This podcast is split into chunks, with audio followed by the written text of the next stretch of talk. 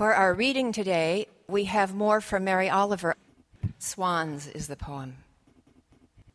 They appeared over the dunes, they skimmed the trees and hurried on to the sea or some lonely pond or wherever it is that swans go, urgent, immaculate, the heat of their eyes staring down and then away, the thick spans of their wings as bright as snow, their shoulder power echoing inside my own body. How could I help but adore them? How could I help but wish that one of them might drop a white feather, that I should have something in my hand to tell me that they were real? Of course, this was foolish.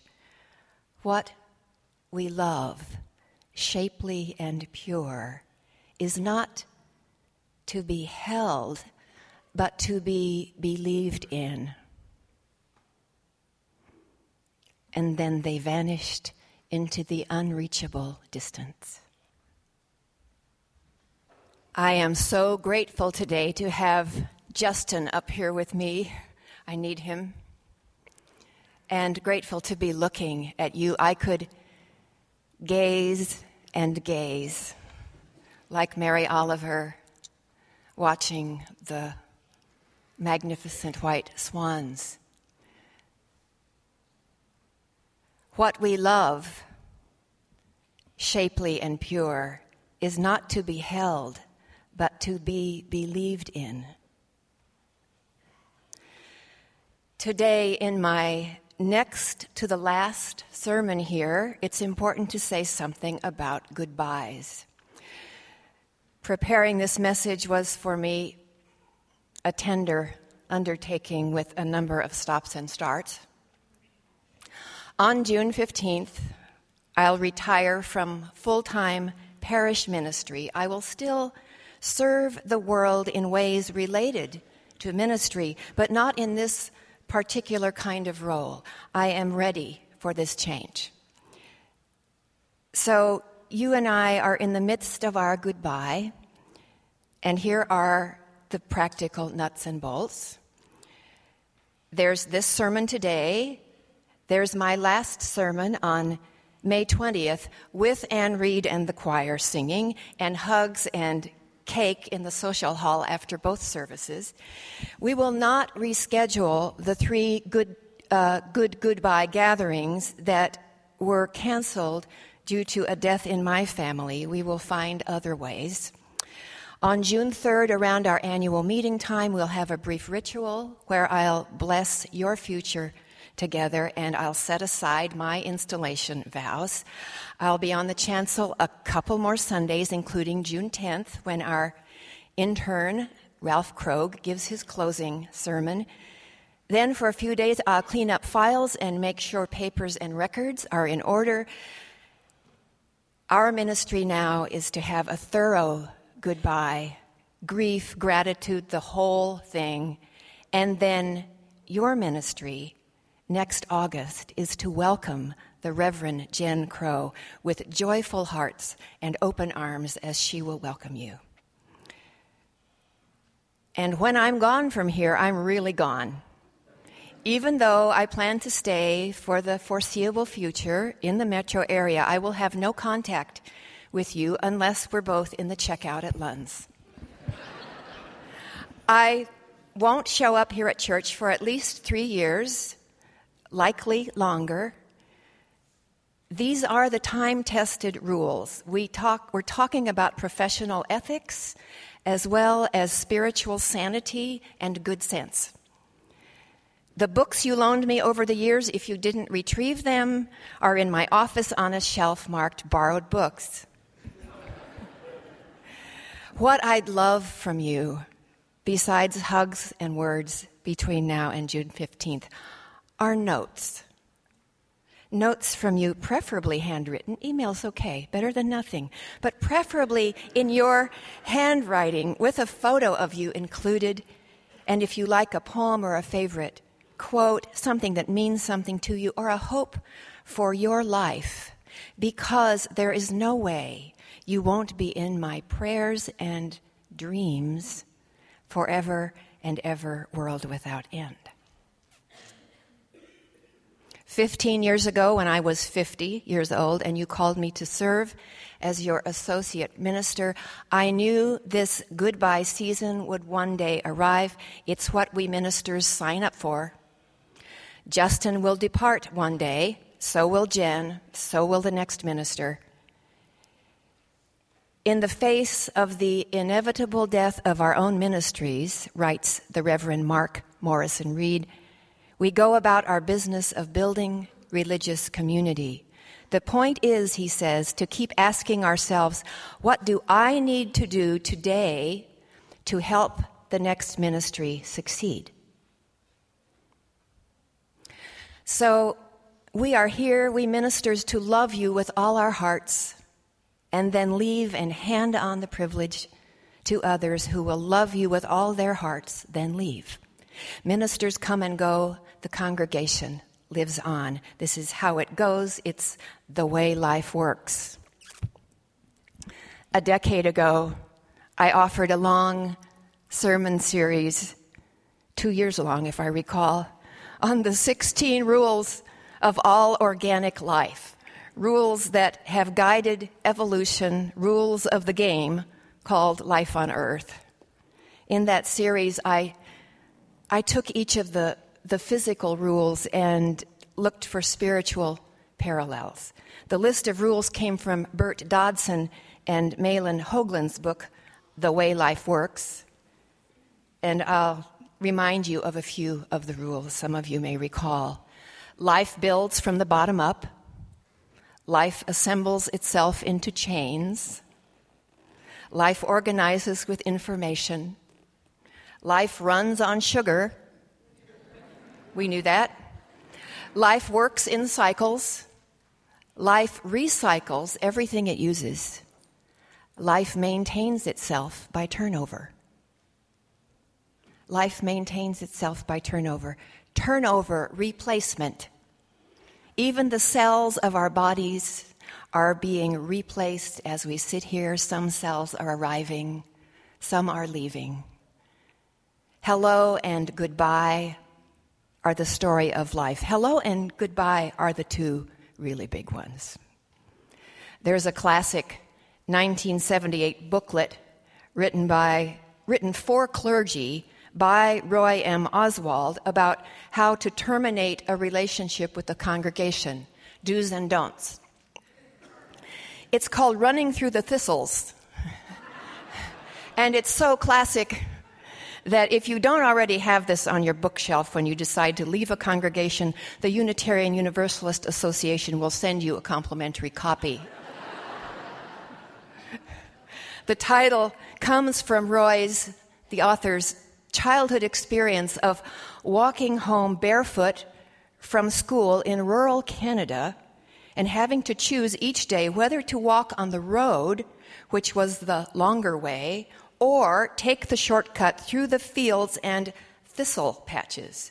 He and his brothers, tired and hungry after a day at school, would often choose the shortcut, and when they got to the thistles, they would run like hell, yelping all the way, then sit down and pick the thistles out of their feet.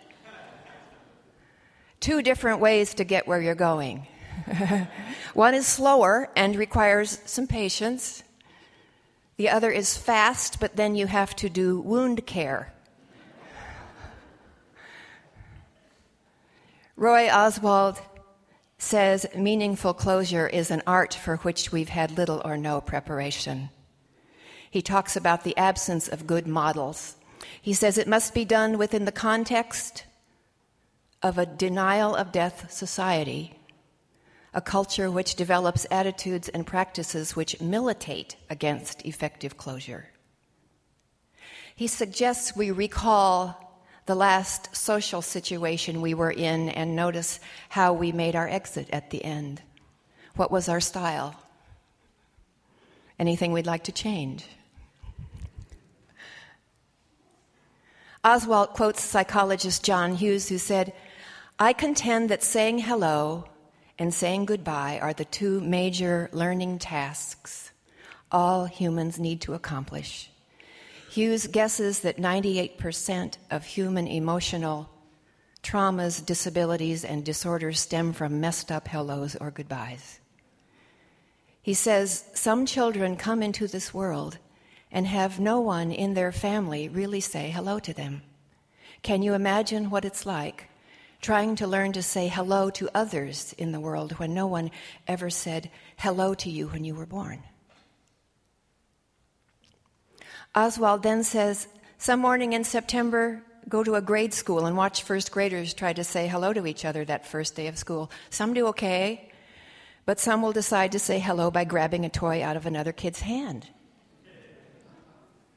Others don't know how to say goodbye. They haven't had any models or any practice. Goodbyes are too painful, they hurt. It's tempting to avoid real goodbyes just send a text. And I'm proposing it's the same for nations as for individuals. So rather than feel the agony, know the grief brought on by one war, we'll just busy ourselves with the next war. More blood, more haste, more heartbreak as we run through the thistles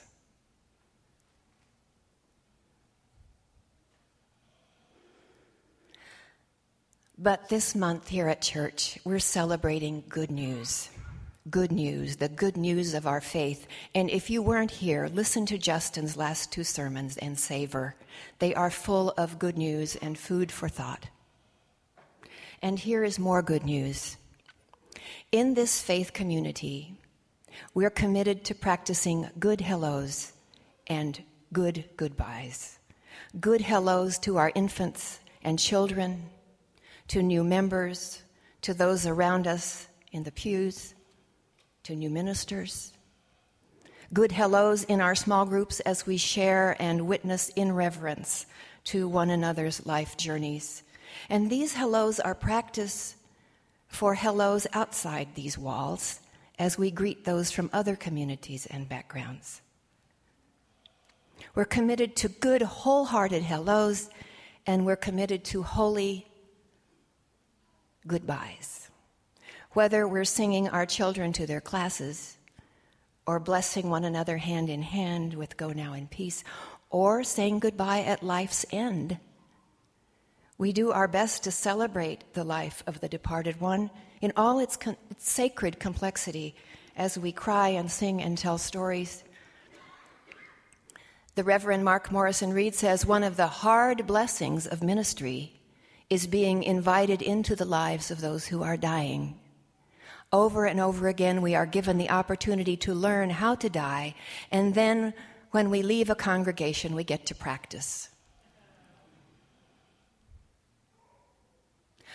I have 15 years of files, actual files, the manila paper kind, files with congregants' names on them they hold papers and notes I gathered when I was preparing memorial services for them, each life precious, and as the rules of this game of life assure us, unrepeatable, one time only. I can still see these people. Sometimes I see them sitting in the pews with you. Betty Benjamin, Earl and Audrey Masterson, Len Belke, Frank Blake, Sharon Bishop, Wade Johnson, Will Hartfelt, Ken Olson, Julia Berg, Larry Lavercombe, Rachel Ritchie, John Yoakum, John Whipple, Teresa Schroer, Preben Mossborg, Harold Jerf, Hildegard Holtz, Ray and May Warner, Drew Cummins, John Addington, Nancy Kelly, Barbara Rames, Jack Heckelman, and more, many more. I love each one. And I know that without them, you would not be the church you are now. From each of them and from their families and friends, I have learned important truths about living and dying and Mary Oliver says it best in her poem Heavy. That time I thought I could not go any closer to grief without dying. I went closer and I did not die. Surely God had his hand in this, as well as friends, still. I was bent, and my laughter, as the poet said, was nowhere to be found.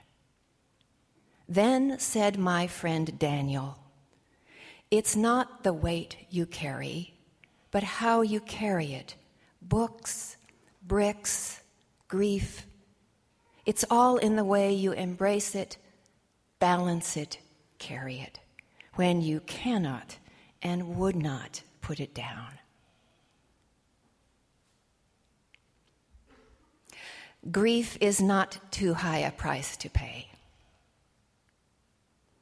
It's all in how we carry it. When Gail Hartman's husband, Peter Clark, died last January, we held a celebration of Peter's life here in this sanctuary. And Gail, who had a strong marriage with Peter for nearly four decades, Gail stood up here and bravely, beautifully spoke to the gathering of friends and family.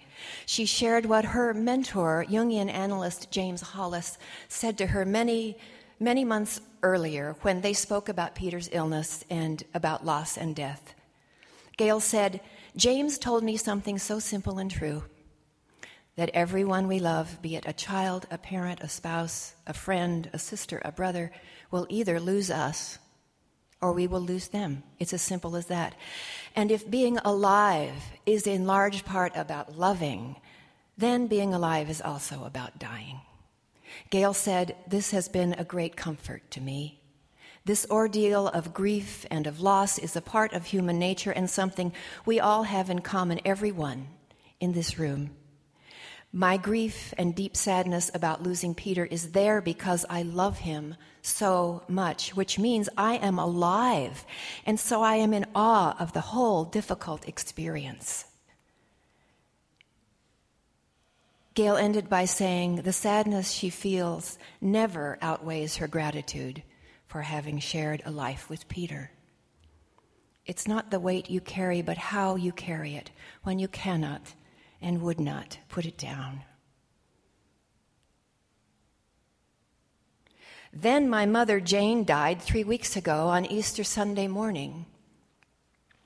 She was 90, and I was there, and my brothers were there. We sang to her the lullabies she'd sung to us as she rocked us in the big red chair by the picture window overlooking the lake. We sang to her. We didn't know if she could still hear, but it didn't matter because we needed to sing Babies fishing for a dream, fishing near and far. His lines a golden moonbeam, his baits a silver star. Sail, baby, sail out upon the sea. Only don't forget to sail back again to me. Many of you have been through this one way or another with a loved one. When that little heart machine, which has been beating day and night for how many years, just stops, it is so beyond comprehension. Where does the breath go after all that labor? Was this a death or a birth? Where is she now? That Easter morning, I gathered up some things that were near her the floppy stuffed lamb, sheep and knitting were important, her bifocals on a chain, the little china music box that plays How Great Thou Art when you open the lid. Things serve as anchors as I put out to sea with the question, Mother of mine, where and how will I find you? And you, my dear ones, you are my anchor too, because of all you've taught me about the voyage. Remember what Gail said about feeling so fully alive in the face of the mystery. It's like that. The day after my mother died, one of my colleagues said, You might want to read over the words you wrote about grief the ones you give out to others, they're not bad, you know. so here are some of them, reading them to you and to me. What helps? What helps when you are living with loss, grief, and great change? It helps to expect that you'll be surprised.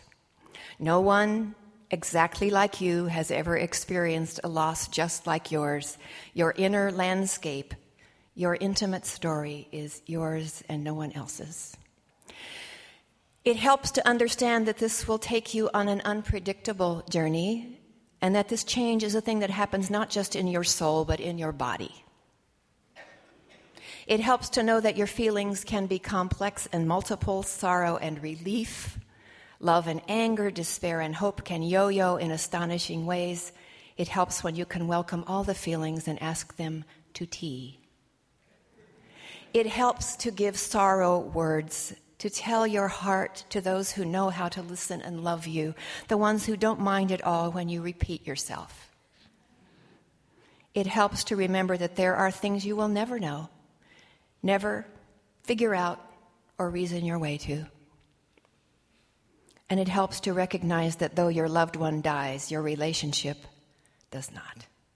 It changes, it flows, it grows, it distills, it lives. It helps to know that when grief comes, it comes as teacher. It shows us what we fear, what we love, and what we hold true. It tells us if we listen a hundred ways to honor our loved one. It teaches us how we wish to live our days.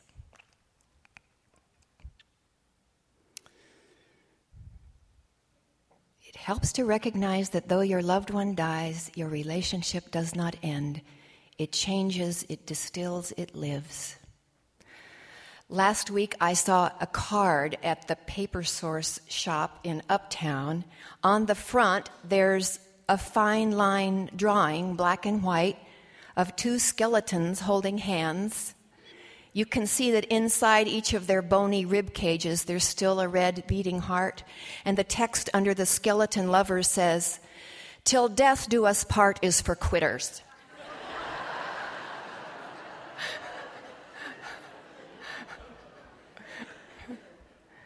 this is more good news. Love doesn't end. We say this so often here the something that happens under the breastbone, in the muscle and the blood, that's real, that's forever. And so, what we get to have after the good, thorough goodbye is a new kind of hello, a new way to be together, and we're barely aware of it most of the time. It's something, in Mary Oliver's words, not to be held in the hand, not even a feather but something to be believed. What we learn from each other, what is awakened in us by witnessing one another's lives, the truths we've taught each other are in us. They guide us every step. Believe it. We can't help but carry each other here. I could not, would not have it any other way. Another minister led the memorial service for my mother. What a wonderful thing. I could sit in the pew with my family and with friends who go all the way back to kindergarten. I did stand and read one poem. I read it to my mother, if you know what I mean. And now I'll read it to you because it applies. It's by E. E. Cummings. I carry your heart with me. I carry it in my heart. I am never without it. Anywhere I go, you go, my dear, and whatever is done by only me is your doing, my darling. I fear no fate, for you are my fate, my sweet. I want no world, for beautiful you are my world, my true. And it's you are whatever a moon has always meant, and whatever a sun will always sing is you. Here is the deepest secret nobody knows. Here is the root of the root and the bud of the bud and the sky of the sky of a tree called life, which grows higher than soul can hope or mind can hide. And this is the wonder that's keeping the stars apart. I carry your heart. I carry it in my heart.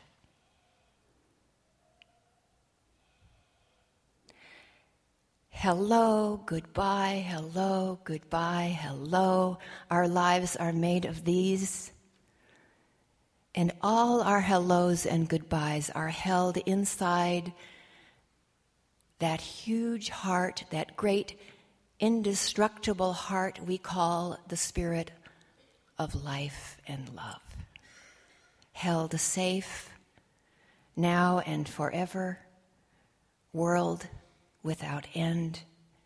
This is more good news. And I believe it. So be it. Amen.